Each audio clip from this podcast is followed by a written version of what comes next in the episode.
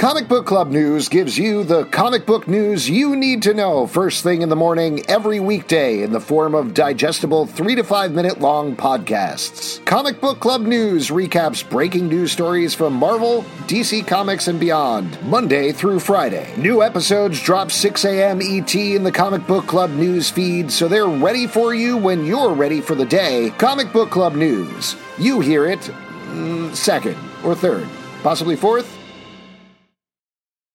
What's so special about Hero Bread's soft, fluffy, and delicious breads, buns, and tortillas? These ultra low net carb baked goods contain zero sugar, fewer calories, and more protein than the leading brands, and are high in fiber to support gut health. Shop now at hero.co.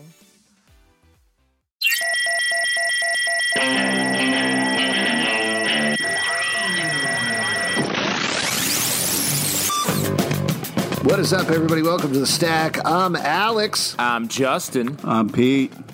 And on the stack, we talk about a bunch of comics that have come out this week. And ooh boy, there's a lot of Ooh comics boy. that came out. Ooh boy. Yes. Woo There's boy. Hoo-ah. Ooh ah. Sensible Woman. We're going to be talking about Sensible Woman first from Marvel Comics, of course, by Al Pacino. Pete, what'd you think? Wah! There we go. That's the correct answer. All right, actual first one we're going to talk about is Dark Nights Death Metal number one from DC We're Comics. starting with by, this? We're starting with it. It's the big issue of the week, buddy.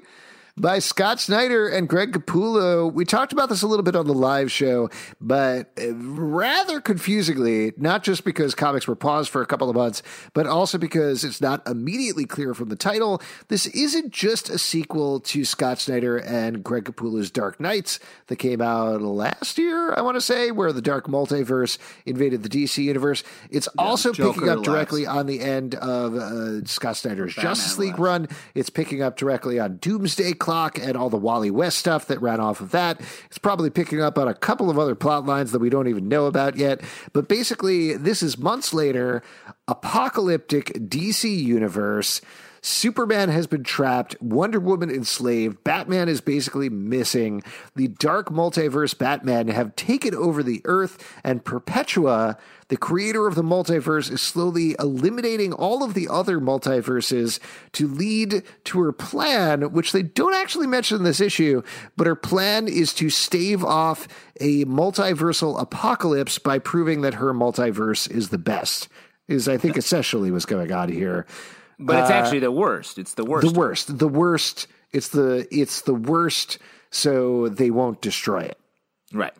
right this first is the worst and second is the best and then the third multiverse is the one with the hairy chest That's right. Wow. What? Wow. Hold Yeah. my tro- hold my trophy while I kiss your girlfriend.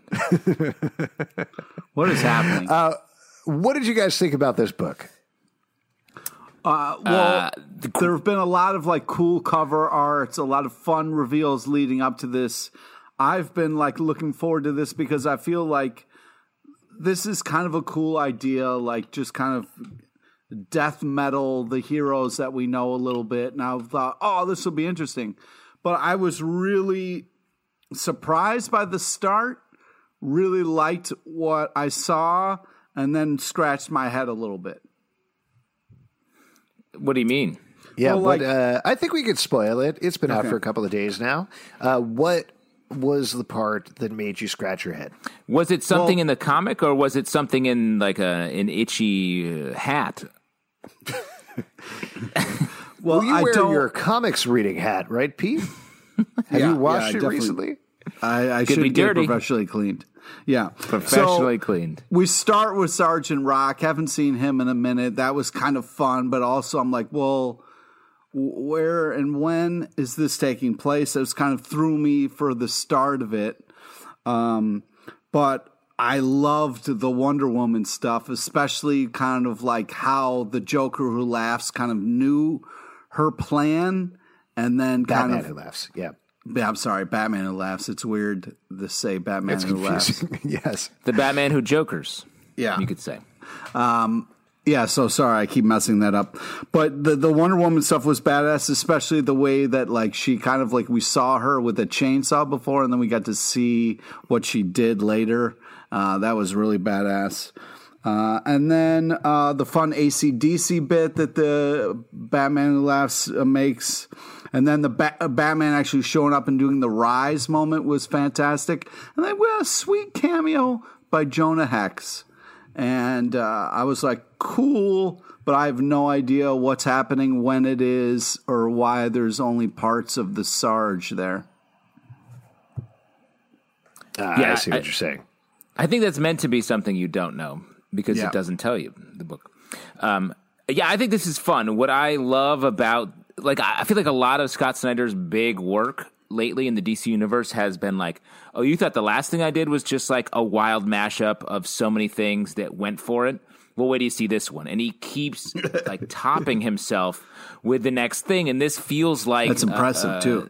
It is. It really is. Like, and it's because he's not only topping himself just from a storytelling perspective, but it's it's now moved and become the continuity. Like he's been operating outside of continuity for a bunch of things, getting closer to the main DC timeline, and now he's there. Um, so I think that's great and exciting, and bringing in so many elements. We talked we talked a lot um, months ago, back when we saw each other, about how DC Comics lately have been just doing a million things at once. And Scott Snyder is somehow weaving all that together into this. Like you got a Black Lantern ring popping up here randomly. Um, uh, all of these other uh, the Jonah Hex like, was there. Yeah, Lobo's popping up. The Invisible Jet. Like he, it is really just like throwing everything into the into the pot. Yeah, this is really well done across the board. Like you were saying, the stuff that Scott Snyder lays out is great. The way that it's paced is great. There were at least two points in the book that I gasped out loud. I think one of them was oh, that Black yeah. Lantern moment uh, where I cackled, and then. Yeah when Wonder Woman pulls out the invisible chainsaw and kills the Batman who laughs and makes him explodes. Fantastic. So good. Wait, what, said, I thought it was just like she was cutting part of the plane to make into a sword to stab him. No, no, no. At the beginning of the book, she's making a chainsaw. She dips it in the remains of the invisible jet, so it becomes an invisible chainsaw, which is how she kills the Batman who laughs. That's amazing. I'm, I'm yeah, it's it's great. There, uh, just so you know, there are invisible chainsaws all around uh, Brooklyn. So um, wow. you can pick them up. You just got to grab them in the right spot. Yeah, just stick your hands everywhere and just rub them on all the sidewalks. uh, here, here are my two qualms that I have that I don't think anything well, are necessarily wrong. Qualms. Two qualms. that Oh, hold on. That I want to talk about for a second uh, and get your takes on because I don't think these are necessarily things that uh, Scott Snyder or Greg Capullo are doing. I don't necessarily put them on them or the book, but they're things that I just don't like in general that hold me back from loving this book. The first one is DC's constant obsession with referencing their own continuity to the point that it doesn't matter and it doesn't make any sense anymore. Like I like I appreciate the fact that what Snyder is doing here is he's coming up with this idea of our universe is powered on crisis energy. That's what it is. And there's good crisis energy and there's bad crisis energy. We need to figure out a way to balance that. So clearly this is leading into whatever the new continuity is going to be for DC. But it's this thing that they return to time and time again and keep redefining. And it it's not it was exciting the first time they did a crisis. It was the exciting the second time they revisited it. But now it's just something that they do every couple of years, and I find it a little exhausting. You mean the, the, reset they do every couple of years? Is that what you're talking about? The reset, but it's always focusing on like there are 52 of something. There is a crisis. We are saying the word crisis. It's it's metatextual in a way that I am tired of hearing about. Well, did you well, know that this is an anti-crisis? Uh, so, okay. Alex, that's actually quite different. But like, the, I like think, I think, just to be clear, I think the nuance here is I don't like. I don't think anything Scott Snyder is doing is wrong in the writing. Like, I think he has found like, a creative way of hitting this again, but it's not in a way that makes me excited because I've already seen it five or six times prior. I was under the impression that they were just talking about crisis so they could do that ACDC bit, and then they're going to move on. No. um, I hear you. I agree with you. I think the term crisis is annoying. It's like if every time Spider Man foiled a bank robber, he was like, "Wow, another crisis on my hands." I hope I can solve this crisis of infinite coins or whatever. well, uh, or if like if everybody in the Marvel universe is like, well, uh, looks like it's another secret war. You know, well, they, they are guilty of that as well. Sure, uh, plenty of times. But um, yeah, I think there's no reason that they need to call it that. Um, it, this isn't like the other crises. It's very different just across. I mean, it's still multiverses uh, coming together, and that's the issue that they have to fix. But it's not about like uh, the same ideas. It's like totally wildly different. Yeah. And granted, this is the story that he's been building up to for a while throughout Justice League. So again, yeah, I get it. Uh, the second thing that drives me off the wall is the, the Dr. Manhattan of it all. That, like, I don't love Wally West having Dr. Manhattan's powers. I don't love Wally West talking about Dr. Manhattan. I certainly don't like the reveal that either the dark Batman have the actual Dr. Manhattan or they have some sort of dark Dr. Manhattan and that they're just like going willy nilly with the Watchmen characters in this universe. Um, it makes sense. They've already opened the door. It's too late at this point. Uh, and hey, maybe Scott Snyder will write a great Doctor Manhattan, so that's fine. But it really does feel like leave those characters alone. Nothing good is going to come of having Doctor Manhattan running wild in your universe. I did Agree laugh completely. Though, when they kind of pushed that uh, like frowny face button. That was kind of funny it's uh, all I cannot emphasize this enough. It's all well written. It's good bits. The frowny face thing is fun. I'm again. I'm sure they'll figure out a way to work. But like beyond the fact that having an all powerful character in your universe just explodes every story storytelling possibility because everything now could be like, oh yeah, Doctor Manhattan did it. He can do anything. He did that. Well, and even beyond that, I, am just, it's like he doesn't really belong there. As much as they're trying to be mm-hmm. like, Dr. Manhattan is a part of the DC universe, I'm like, no, he's not. He's just not. It's not part of that story. Um, that story exists I, separate. There's no reason for that to do that except to be like, this is a cool thing that might make people who are fans of Watchmen buy these other comics.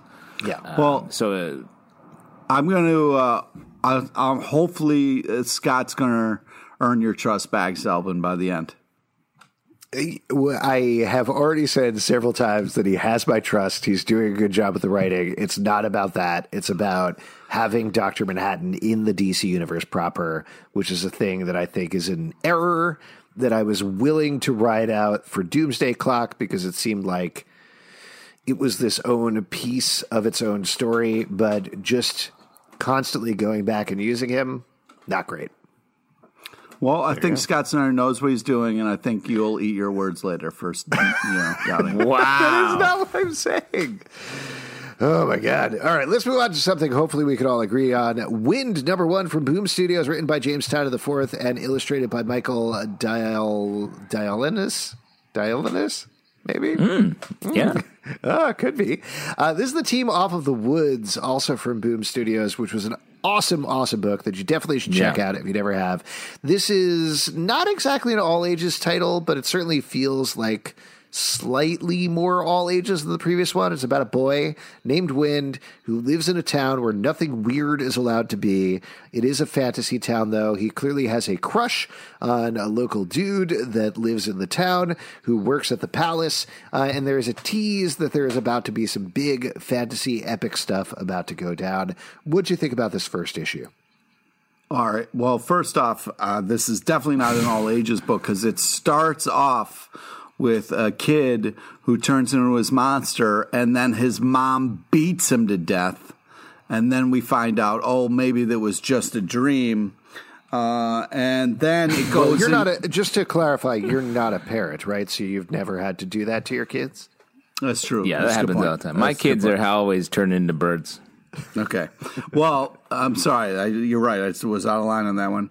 Uh, but then they introduced like the cutest little like spritel thing ever, and then murder it, murder the cutest little, and that also not all ages, hard to take. Uh, but it is magical in kind of a cute way, so I could see why you would say all ages, except for all the murdering of the cute things. But uh, this is you you you can kind of tell it's James uh, Tynion or Tynion, uh, but you also Tynion. like can't because he's such a great writer. Like there is darkness to this where I'm like, oh, there he is. Uh, but the, it's such an interesting, cool story. I definitely think you should check this out. The art alone is worth it. Yeah, it, this feels uh, a couple. This has come up uh, a lot in the, a lot of the books we talk about tonight, and in other the books we've been reading over the last couple months. Has a very like European comics feel to the art um, to me, and uh, it or like a it feels like a Final Fantasy uh, game or something like that. Mm-hmm. Um, and I, I, like that. Uh, feel it really transports you to the world, and it's fun. The characters seem fun. I like the way that the story sort of shows you that magic is bad in this world, but I think it's it means it's going to come up pretty strongly uh, as we're moving forward. Yeah, I wish there was a little more to this issue, like which is obviously a good feeling to be left with at the end, but certainly it felt like the story was just getting started right there at the end with a little tease of what's going to happen next. Um, so this was a great new big title to jump on. I think this is going to be big. I think people are going to really like this. I have full faith in the art team. Um, but definitely, it feels like the sort of thing. Maybe once the second issue comes out, read both together because that, to me, feels like it's going to be the real kickoff to the comic. Let's go to another one, number one issue, A Man Among Ye, number one oh, from yeah. Image Comics and Top Cow, written by Stephanie Phillips, art by Craig Cermak. This is about a uh, female pirate in pirate times, whenever that was, sailing around the Caribbean uh, with her captain. Her captain is very allowing of having a woman on board. The rest of the crew doesn't really like it. She clearly has a Fuck sense of justice. Of what? Did you say fuck, fuck the, rest the, rest of the, crew. crew. Wow, real, uh, real uh, pirate hunter over here. Couldn't think of a name of pirate hunter, but whoever that is. Uh, what'd you think about this book, guys, fellas, men among I me? I thought this was a real, a real fun kind of like combination of cool pirate story with a little bit of romance and then kind of like we're gonna see where this goes you know it has an interesting reveal that like uh, there was a little stowaway, and uh, you know these people are being awful to this little stowaway kid, and then luckily the badass pirate lady kind of like steps in to save the day. I'm I'm excited about the idea of this. I think it's uh, the art's really great. Uh, it's kind of fun pirate times, which is interesting. So I'll be interested to say like a little bit more modern take on the pirate style. I'm excited about this. Feels very Pirates of the Caribbean. It comes right up against being fully. They're literally like, there are a lot of pirates in this Caribbean, so we got to keep our eyes on that. Um, but it it uh, and it it has tonally it's like that. It's like the characters are fun and funny, and there's some swashbuckling going on. So I'm down. Yeah, and it's pretty clear where it's going at the end of the title, plot wise. Uh, so this is a fun one to jump on, particularly if you like pirates. Jane Foster, Valkyrie, number 10 from Marvel, written by Jason Aaron and Torunn Grønbekk. Our guest artist, Ramon Rosanas. This is Jane Foster standing in Asgard against Thor and Tyr, who have been infected with like this dark magical thing that's trying to consume the universe. Nothingness. Only, uh, nothingness. Uh, and of course, Jane and the rest of Asgard stand against them. Um, this book is a lot of fun. I think we've talked about that every issue. Um, but it really does similar to like death metal, uh, Dark Nights death metal, it also feels very like metal to me. It's very Norse in a way that we haven't gotten on a Thor related book in a while. Yeah, you can almost hear like we come from a land of ice and snow underneath a lot of what's going on. Yeah, yeah. Uh, this is. Uh, oh, go ahead, Justin. I'm sorry. I would say I, I really like this as well. What I think Jason Aaron does so well in uh, all of his Thor and Thor universe work, and especially here, is he takes the characters issues and themes and really builds the story, uh, builds them into the story. Like uh, Jane Foster's a cancer survivor, and this whole villain here feels like a cancer, a nothingness that is threatening everyone in the universe, and she has to stand against it. And just being able to just tell the story through the character and the mythologies around Thor and all of everything uh, in that universe is so good, and it's a great read. Yeah, I really love uh, this book. the The art is fantastic, especially the way the kind of like it's almost like a painted background type thing. It really makes Thor uh, uh, uh, work in this comic book form. The way the art makes it come to life, um, and just some really fun stuff in this book too. There's a lot of like obviously the nothingness is all scary, but like the flying horses sitting around making jokes, doing bits, hysterical. The part where where like the oh, bad that guy was funny. Yeah, the part where the bad guy was like, "Oh, I wish I would have stabbed you with something else." A great line. There were some real fun, light moments, and I feel like that's what's great about Jason Aaron is like he's tackling uh, bigger issues and stuff, but still has these sweet, human, nice moments that make things uh, uh, feel like a Marvel movie where there's a lot of humor, there's uh, there's bigger stuff going on, and uh, you know you get that sweet kind of music playing in the background. Next up, Strange Adventures number two from DC Comics, written by Tom King, art by Mitch Gerads and Evan Doc Shaner. So this picking up on the story, obviously, from the first issue, where Adam Strange has been accused of falsifying his own autobiography uh, and potentially lying about stopping an alien invasion, potentially lying about his own daughter being dead. Um, and we jump between seeing what happened on the planet of Rann uh, back in the day, as well as what's happening modern on Earth. In this issue, specifically, we pick up on the cliffhanger of the last issue where Batman tasked Mr. Terrific with potentially investigating Adam Strange as a uh, relatively uninvested observer, somebody who doesn't have any emotional attachment to Adam Strange the way that Batman potentially might. Uh, and so this issue almost entirely focuses on Mr. Terrific. And uh, my God, once again, just like this is such an emotional gut punch on behalf of this team. So yeah. superbly done across the board. Just so good, and the way the the two different artists uh, having them jump, sort of jumping back and forth, it's so good. Uh, it's it's what you everything you just want from a, a Tom King book. He's he's he's done it again. Yeah, I'm going to uh, learn from my uh, previous mistakes with Tom King and not uh, talk uh, about it until we have more information because uh, I know powerful stuff. You don't is, like this?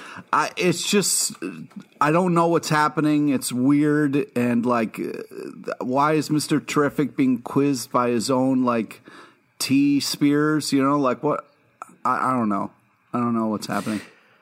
So I'm gonna I'm gonna spoil this book, and I'm gonna spoil this book because I think like it is a perfectly paced book. Hopefully you've read it before, but I'm gonna spoil it for the purposes of talking about it, Pete, uh, to hopefully express to you what I think is so wonderful about this is between the scenes flashing back to Rann, seeing Adam Strange going on his adventures, getting lost in the desert, um, fighting his way through, nearly dying, his wife almost nearly dying, all of these things, but painted as this epic adventure that is just on the brink of becoming dark.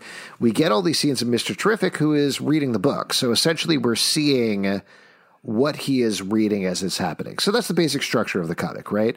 But no. the drone. So the second thing, though, is Mr. Terrific knows everything. He is a self taught superhero. He doesn't have any superpowers. He is just insanely smart. And so he has pushed himself to be at his absolute physical peak, to be at his absolute mental peak. And in order to do that, he needs to train himself of all times. So that's what we're also seeing throughout the book while this is going on, while he's considering whether he is going to take the case to look into Adam Strange. He is training himself physically. What do you he's mean? Lifting weights if he's going to take the case, like you know, when Batman tells you to do something, you're not. No, gonna... no, Batman at the end of the last issue is like, "It's up to you." Yeah, I if you think so. want to do this. Yeah, Batman says that you do it. That's how it works. Uh, no, Mr. Terrific has Yep. always been a character that goes his own way. Just listen Ten to bucks says he second. takes the case. He does take the case Yeah, at so- the end of the comic. I'm So not I taking that get- bad. Good bet.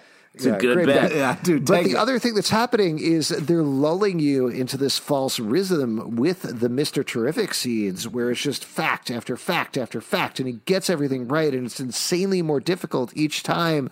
There's no way no any human being should be able to answer any of this stuff, let alone so quickly. From morning to night, he's woken up by being asked trivia questions. Yeah, that was weird. And then at the end of the issue, he says, Ask me a question I don't know. The T Spheres say, Mr. Terrific knows everything. And he says, No. Ask me something I don't know. And you get calculating, calculating, calculating. What was the sex of your baby when your wife died in a car crash? What was the sex of the baby in Do your you wife's womb when she died in the car? I would and he fuck doesn't that fucking up for answer. saying that out loud. You don't say that shit to somebody. No, but that's the thing is like the two, that's the entire emotional crux of the book, Pete. I know maybe you're trying to wind me up here, but like the emotional crux of the book is like, first of all, you So- get this droning rhythm Okay, of these so questions me- throughout the book over and over until you're hit with the silence at the end that makes an extra gut punch. And then the second thing is it gives him the motivation for like, if you, Adam Strange, are fucking lying about your daughter dying, for some goddamn reason, I am going to find out why because I never got to even know the sex of my child. I never, not only did my wife die, uh, not only did I never get to meet my child, I didn't even know anything about them. So fuck you. You are lying about this. I'm going to rip you to shreds. That is the rivalry that's set up at the end of this book so simply and so pristinely. Wow. Well, I wish great. I would have got any of that. Because I am happy to get on Skype with you, not in person because coronavirus, but I'm happy to get on Skype with you while you're reading a book and yell at you while it's happening. That'd be a fun commentary to it have. really would be. Uh, yeah. And Pete, I feel like you would identify with um, with Mister Terrific in this because you're someone who is a, a real quiz master. Oh, like yeah, I feel like every day you're being bombarded by your personal peace spheres Yeah. With different trivia questions. Well, the thing is, when I read Whereas it, peace spheres are like a slightly different thing. Because when I read it, I was like, okay, I clearly don't know what's happening. Because what I'm seeing is somebody uh, telling something, and by the coloring, we're not sure if it's true or not. And then somebody who takes his workouts so crazy that he also quizzes himself while he's working out. And then a robot steps way over the line of what you should ask somebody. And then uh, for some reason that a robot's allowed to live. That's what I got from the book. So it's a little different from what you got. And I know Tom King's stuff is kind of different. So that's why I wasn't like, you know. Yeah, I mean, it's open for interpretation, or it could be what I said, or it could be like, oh, this fucking robot. Yeah. One of those Yeah. two things. Yeah. I guess Don't there's no trust way of knowing. You be the judge. Let's move on to another book, The Crow Lethe, number two from IDW, script by Touchy Feely Tim Seeley, and art by Elias Chrysias. Uh, Chrysias, sorry, I actually know him, so I should probably pronounce his name correctly. I'm sorry, Elias. Uh, but this is pick it up on a new crow, a uh, dude who works at a freak show. He feels no pain, also has no memory, and there is a very dangerous dude who's tracking him down. He has gotten blamed for the murder of the leader of the freak show. And uh, yeah, that's where we pick up in this issue. What'd you think about this one? Now, did you guys notice how the there's like cover A looks like a it looks like somebody drew Tim Seeley as like an emo kid, and it was cracking me up. I really uh, thought that was kind of hilarious. Do you guys get that at all when you looked at it? Yeah, that was my main takeaway. That's my whole review. Well, I I didn't know if it was just me who was thinking like, man, this looks just like Tim Seeley. Uh, but Well, you're obsessed with Tim Seeley, so it makes sense that you would spot that above. Oh, I uh, You see two him of everywhere, right? I- I don't know you, if I'd uh, say you I'm- see him in the ceiling before you fall asleep at night. no, uh, but The reason we call him touchy feely Tim Seeley is because when we would go to cons and do interviews, you would always be hugging him anytime he came upon you. Nobody else, unless there was like a cheesesteak or like a roast beef sandwich, you'd be all over that. But other people, you didn't touch them on the shoulder as much as Tim Seeley. Oh boy. Um, so Uh, this I'm a huge fan of the Crow movie, so I was excited about this. This is a kind of an interesting take. Uh, I like the kind of the fun cast of characters that we have here. Um, yeah, it kind of starts in the middle, which is cool. And uh, I mean, who doesn't love flying spin kicks where teeth go flying at you, the reader? You know what I mean? Mm-hmm. Yeah, that was cool. I mean, this book, I was never a huge Crow uh, what fan. What? I, I don't know. What's uh, what's the deal? uh, no offense to anybody, any fans out there, Fire uh, but this up. is fun. Yeah, sure, totally. Uh, but this is a fun book. Um, I, I, think the art sort of has the little. Uh, like it's a little bendy, it's a little trippy. Uh, I'm mm-hmm. down with that. Well, especially the old timey black and white flashbacks. Yeah, well, I think uh, what this book does very well is it sets out to be like alt freak show book and it achieves that. Like both with the look of the book and with the writing of the book i think it's the right team for it and it works very nicely. I'm also not particularly into the crow but i still think this is a fun story. It's clearly over the top and violent in exactly the right way. No i didn't so know if oh go ahead no i was just going to say if if you are a fan of the crow i think or of alt freak shows, this is uh, you're getting what you paid for, and they do a good job with that. And I didn't know that like the word "Lethe" is like the sound that you make when a crow comes out of, uh, out of your mouth. They know that's how crows were born. Yep, they yeah, come out of people's mouths. Yeah. Mm-hmm. That's sure. crazy. Uh, in fact, I'd say it's their birthright, which segues very nicely oh. into Birthright 44 from Image Comics, written by Joshua Williamson, art by Andrei Bressan. We talked about this one on the live show a little bit as well. But this is, as we discussed with Joshua Williamson when he was on our live show, this is a all splash page issue of Birthright. It's a big one. Huge things happen at the end of the issue. Um, how do you feel they executed on this concept? I think it's great, and like, what a showcase for um, the art here! Like, it is the amount of detail, the amount of like everything looks like it could be um, uh, painted on the side of a 1970s van. Uh, it's just badass fantasy shit happening right here. I love it. Did you know in the 1970s they used to release comic books on vans? You would have to buy yeah, 22 God. of them to get the whole story.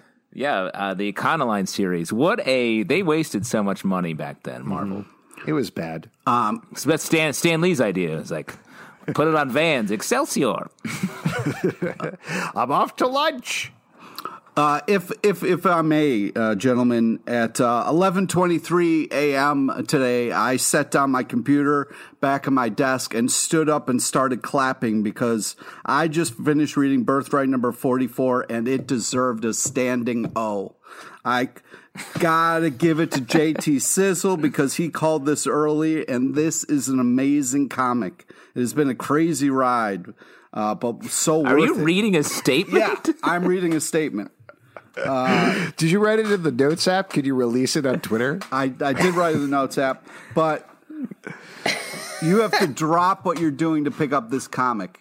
It's worth it and unbelievable. I was very moved by this comic, and this is the reason why you should read things single issue. Like, you don't like what happens in this comic and the build up to this issue is so phenomenal and like you need some time away from it to process what you've just experienced what happens in this comic yeah, is very yeah. good. It's just uh, Pete. I just wanted to add that I hear you and I'm listening to you. Okay. Uh, it is a hard time in America, and a lot is going on right now. But I appreciate your voice and everything that you are bringing to the table, both about Birthright, the comic, and other things.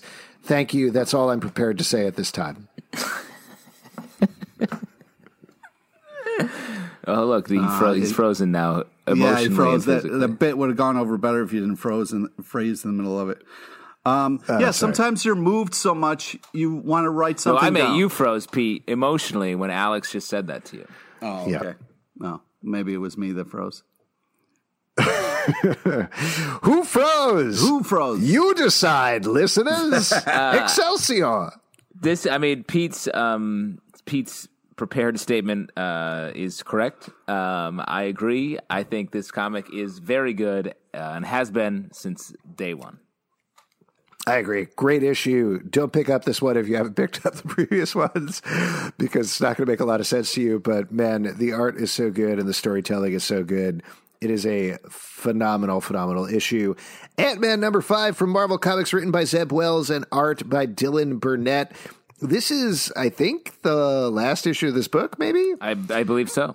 Uh, which is too bad because it's super fun. It's Ant Man and his daughter Cassie are on a uh, monstrous island. I don't know if it's specifically Monster Island, but it's a monstrous island with huge bugs that are about to destroy the world. I think uh, they're in the Savage Land. Oh, are they in the Savage Land? I believe uh, so. And it's just super fun. The characters are good. The father daughter relationship is good. I just really enjoy this book quite a bit. I understand why people are not reading an Ant Man book, but th- this is a good one. Yeah, I mean, I I agree that they had they're really having fun with this book. Even the fun moth recap page in the beginning was hilarious. Uh, yeah, it's just a f- fun kind of like father daughter team up, whooping butt, and uh, yeah, it's touching it's uh, it's a lot of fun. I think it's a great representation of Ant Man in the Marvel universe, and uh, yeah, it's a great read. It's great to see Ant Man mixing it up with bugs, and uh, love the, using that side of it, the powers set for both um, uh, Scott and uh, Ant Man and Cassie. It's great. Yeah, good stuff. Young Justice number 15 from DC Comics, written by Brian Michael Bendis and David Walker, art by John Timms and Scott Godlewski.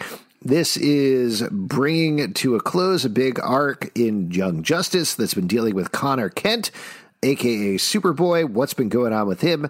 There's some big revelations here that tie into the overall continuity of the DC universe. Justin, you're a big fan of Connor Kent, I believe, at least his classic Superboy look, which he is rocking here. How'd you feel about this one? Yeah, I like this a lot. It uh, there are so many characters. This feels like what um, Bendis maybe wanted Legion to feel like I think this book is doing it better. It's a ton of like young characters, but I feel like their personalities are a little more on display here and we know what's going on a little bit more. And it's just a fun story. I like the mystery aspect. I like the I like bringing this Superboy back from uh, I guess Gem World uh, where he was. Um, one of my favorite Superboys. Um, uh, so it's uh, I thought this was great. Do you say Gem like Gem is truly outrageous? Gem? No, like Amethyst. Queen of Gem World. Oh, okay. My bad. Yes, my bad. Uh, if Gem, if J E M lives anywhere, she lives on G E M World. Okay. uh, Pete, what do you think about this one? Yeah, it's fun, and it's nice to see the somebody calling out the Flash Kids bullshit. So I'm excited to see what happens moving forward. uh, I like this too. I think you're right on the money with the characterizations. The only one that doesn't necessarily track for me is Bart, which man, I just I love impulse and I love seeing impulse be impulsive and like the rogue element who's running all over and doing stuff. So to see him being the one being like, I have all the answers and I'm going to lay it out for you and I'm the emotional center of this team.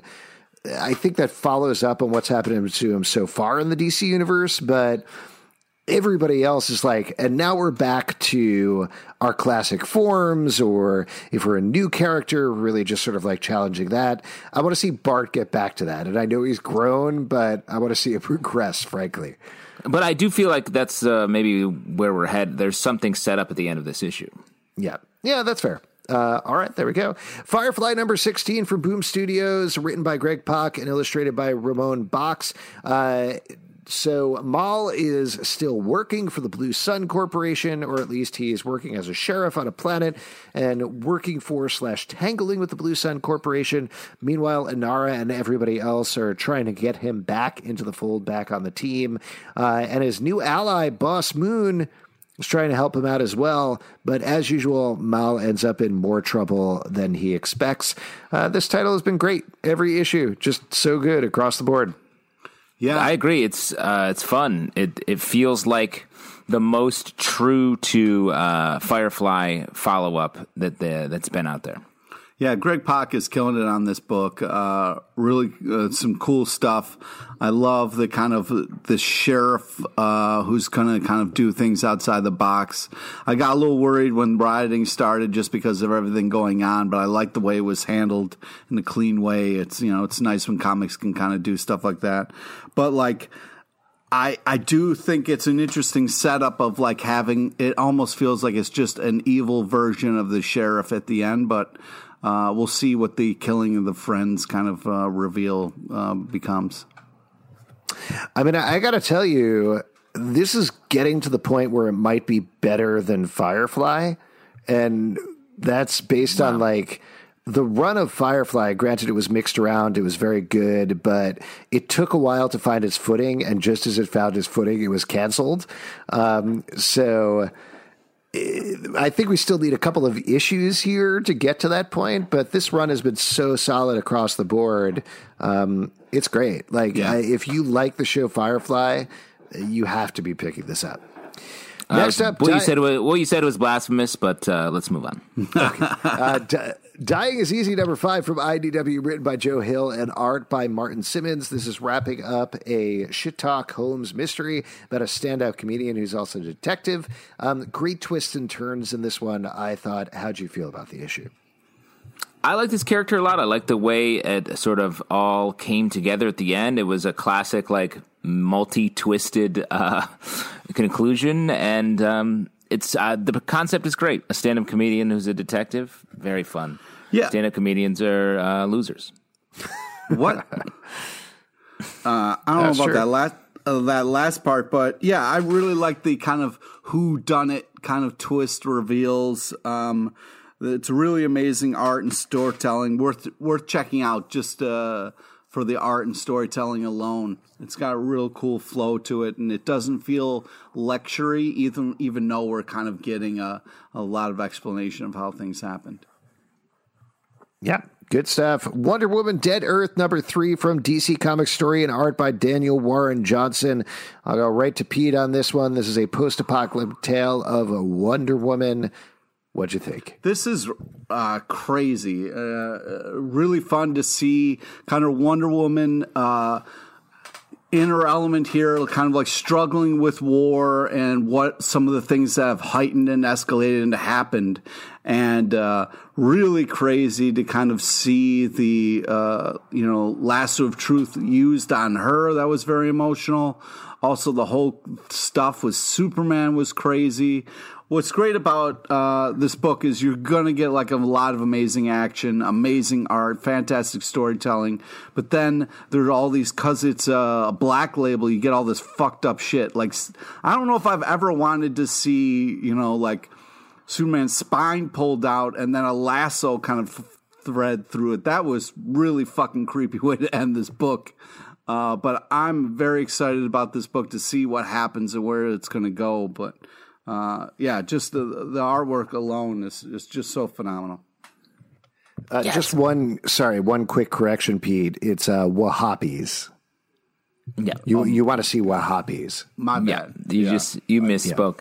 Yeah, yeah um, really I did. this this book is so good. Like especially in a in a week where we get this and also a post apocalyptic Wonder Woman story in death metal. Death metal, yeah. Um, it's crazy to see them both at the same time, but the the art is just such a difference maker here. It's so good. The the super the the panel of uh, Wonder Woman arriving at Superman's fortress, like all that stuff is yeah. just so fucking good. Uh, from the the fight sequence, her versus Superman, like it's just it's an amazing book. Yeah, yeah. Great, great stuff. Definitely pick that up. Ironheart 2020, number two from Marvel, written by Vita Ayala and Danny Lore, art by David Messina. Now, this is kind of tying into the 2020 event, which finds a robot revolution happening in the uh, excuse me, the Marvel universe. Um, but mainly, as we talked about with the first issue, it's really just an Ironheart book. It's Riri Williams. She isn't technically allowed to be a superhero right now, but uh, because of of that, her AI in her armor has taken over her armor and got after a bad guy, and that's what she's playing pickup on this issue. Um, I definitely had our review of the first issue in mind here, where it felt like it was taking out a lot of stuff and laying out a lot of stuff at the same time, but that ultimately, when it settled on Riri versus the armor, it got to a good place, and I think it picked right up on that in this issue, ran with it, and I am on board with this title now. Yeah I, yeah, I agree. I feel like the last issue, it felt like it was muddled by all of the other continuity and uh, sort of pipe it had to lay to get to the story, the Riri story. And this was much more cleanly a story about her sort of discovering uh, herself again. And I thought it was great. Yeah, I agree, Zalbs. It, it, really did all come together in this issue, just like the, that kind of one panel where everything kind of came together in her armor, which was beautifully set up. Um, and then also, uh, there was a panel of the subway in this comic, and I was just like, oh man, the subway. I wonder if that's ever going to be a thing again. Uh, but it was. Remember uh, that joint? Yeah, remember that? You could get places. Uh, but man, yeah, it's uh, it's I think it's off and running now. Like moving forward, I'm very excited to see what happens with this comic. Uh, sorry, quick correction. Uh, Wahhabis. Again, uh, my apologies. Yeah. You're letting your fans down, Pete. Ludocrats number two. Hive. Got to give it up to the Hoppy Hive. Ludocrats number two from Image Comics, written by oh, Kieron Gillen and Jim Rossignol, art by Jeff Stokely. Uh, this is, I guess, kind of picking up on the last issue where a dude is going after the lady he loves and trying to get her back. And that's the story we pick up on. Yes, simple as that. Uh, just a classic um, meet cute. Uh, just boy meets girl. Uh, girl gets swallowed by big slug. Boy has a convoluted plan to getting her out. yeah, uh, yeah. The idea of the book is it takes place in a world where people are ridiculous. It's focusing on the aristocrats of this world. You could probably figure that out from the title, um, and it focuses on one of the most ridiculous characters who really just wants to have sex with a human train, but she is trapped inside of a worm. So he puts together a team to rescue her, and it gets spiralingly more ridiculous as it goes. Pete you hated this book, I'm guessing. Uh, well, yeah, I hated the first issue. The second issue is a little better, uh, but I mean, r- the real hero of this book is the art. It's kind of cartoony, but really stylistic. Uh, the way the panels kind of flow and work together, the storytelling and like uh, the, the art also makes it more actiony, like the with the with the lines and stuff that they do. It's really impressive uh, as an arts uh, kind of standpoint. Uh, just the content is just kind of crazy people doing crazy fucked up things. It's interesting that um, you were just talking about how much you love the subway and the main character is trying to have sex with a human train. I think you're a little. Mm-hmm, it's like mm-hmm. eating your lunch here. Mm-hmm. This is sort of what, your thing. I don't know what you mean. You want to uh, fuck the subway, is what I'm saying. Think about where you eat all the time. Subway. That's all you talk about is the subway. You're trying to fuck a train, Pete, and you know it. And this book is fun. It is uh, a jam sesh where uh, everybody gets to cut loose. I like they follow up with a lot of back matter about the nomenclature and uh, sort of biology of the slug. Fun. Yeah, I wish it was a little crazier. Is the only thing we talked about. I think that's what we said last well. time. Yeah, yeah. We, well, we talked about this the first issue as well. Is that like it feels and I think this is the aristocrat, this is the crat part of it versus the ludo. Uh, it it feels a little too measured in terms of the language and the action and the pacing. Um, I wish it was slightly more off the wall, but to your point, Pete, Jeff Stokely's art is great in the book. It's really fun. All the characters' designs are fun. All the layouts are fun. So it's worth picking up for that. It's Next like British. Up, it's like British crazy. So it's like yes. a little, yeah. Agreed. Invader Zim Quarterly number one from Oni Press, written by Eric Trueheart, illustrated by Aaron Alexovich. Each of these quarterly issues are going to focus on another character in the Invader Zim world. This one is all about GIR as he goes on adventure out of the universe uh, to try to get uh, Zim a pokey thing. Um, this is great. I love Invader Zim. This perfectly channels the tone and ridiculousness of it. Uh, I mean, honestly, like this is ridiculous and dark and weird in exactly the way that I would want Ludocrats to be personally. That's interesting. Yeah, it definitely goes into that the dark side of this sort of goofy. It feels like Rocko's modern life a little Yeah. bit. Uh, uh, but yeah, it's fun. I agree.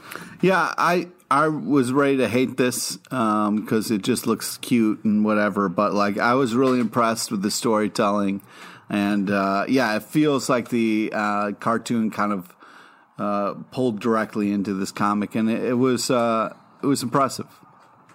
Yeah, Pete, are you a Invader Zim fan? Uh, yeah, I don't know what that is. Oh, okay. All right, there we go. Justin Invader Zim fan. No idea. All right. So Invader Zim is a cartoon. It was on uh, Nickelodeon. It was created by uh, Jhonen Vasquez, and it's crazy dark. It's about this alien invader named Zim, who is the worst alien invader in the entire universe. He's so bad that his leaders try to get rid of him by sending him to Earth. They're like, yeah, yeah, take over Earth. Without telling him they're never going to go to Earth, they don't care about it at all, and he ends up fighting against uh, this little boy named Dib, who's the only person who realizes he's an alien. Uh, and it's just crazy dark, uh, super gross sometimes, very funny, very weird. Highly recommend checking out the show. Uh, also, once you watch the show, or even maybe not, you could just watch this. There's a Nickelodeon, uh, excuse me, Netflix movie called Invader Zim Enter the Florpus that is excellent, like very funny, also very weird. Will basically tell you everything you need to know about the show. Uh, but again, this perfectly channels it. So as a fan, I was very happy.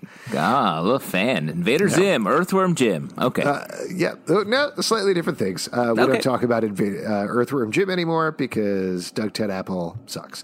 Uh, Turner is Oh. number three. Image Comics, written by Johnny Christmas, art by Jack T. Cole. We talked about this one on the live show a little bit as well. Uh, this is a wild, almost European style comic. It's about a girl who is the daughter of one of the greatest criminal terrorist freedom fighters of all time. She is slowly working her way towards her own destiny, and this issue she tangles with some not so nice people.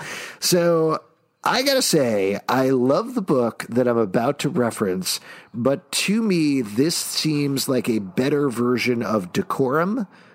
The Ooh. uh, the uh, oh my gosh, what's his name? Jonathan Hickman book. Yeah. Yeah. That like there's some stuff going on in the front of the Jonathan Hickman book that has nothing to do with this. But the back of the Jonathan Hickman book is like sci-fi weirdness. There is a girl, she's being taken in by assassins, trained up, learning uh, how to be exactly who she is supposed to be. So not not the most original story track, but I think Yeah. like looking at these, this one is hitting it in exactly the insane, over the top, hardcore way that I want it to be. Where Decorum sometimes doesn't quite get there. Yeah, yeah, I- that's I- interesting. I really like this book. Um, I think it was uh, the art's really stylistic. It's really cool. Really brings you into this world quickly, which is great. Um, and I mean, the only thing I was kind of like, what? It was. It seemed like a random time while you're almost dying and being chased by people to go on a Tinder date. But whatever, I guess you know you got to do what you got to do.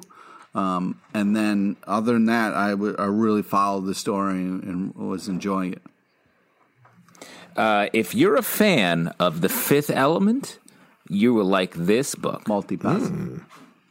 Yeah, yeah. Korben Dallas Multipass. Good call. It definitely has elements of that as well. Also, I think fun like fish story at the end. yes, Yes, Yeah, the fish yeah. story was excellent. Good Yeah, call. thanks for bringing that up. That was uh, by Stephanie Cook, and she wrote the story in the first issue as well. They're both called Life, and they both show life cycles, and they they're great. Yeah. really good, and Yeah. the art is gorgeous in both of them. Um, so great package, definitely pick it up. Last one, Ghost Nice Spider number ten from Marvel, written by Seanan McGuire, art by Ig Guara. This is the last issue of Ghost Spider. Even though it ends on a bit of a cliffhanger here. So uh, she is dealing with her universe's version of Sue and Johnny Storm, who are evil social influencers who kick her out of town, and that's the end of the book. Uh, great issue. Really surprising that it ends here. Clearly, this ended far before it was supposed to. Um, but what do you it think about this issue? I love I love Ghost Spider, and I love the this whole uh, world Earth uh, twenty one. That's a guess um, as to what number it is, but it's just uh, the way they sort of spin the Marvel Universe characters on uh, on Spider Gwen or Ghost Spider's world is is so smart and so interesting, and it's really well done here. In the sort of back pages, they talk about more coming, so hopefully we will get another series soon uh, because I think it's great. Um, yeah, I mean. It's interesting. You have kind of like an evil uh, Johnny Storm and, and Sue Storm here, which I don't know. I wasn't very excited about that, but uh, an interesting tactic, you know, as a hero to just be like, all right, I'll leave. Let's see if it pays off for. Yeah. Or maybe we won't. We don't know. This is the last issue. so n- no idea. If you'd like to support this podcast and other podcasts we do, patreon.com slash comic book club. Also, we do a live show every Tuesday at 7 p.m. at Crowdcast and YouTube. Come hang out, and we'd love to chat with you and give you surprises and things like that iTunes, Android, Spotify, Stitcher, or the app of your choice to subscribe and listen to the show at Comic Book Live to follow us socially. ComicBookClubLive.com for this podcast and many more. We'll see you next week at the virtual comic book shop. Pete, let me know what your T Spheres say to you uh, this week.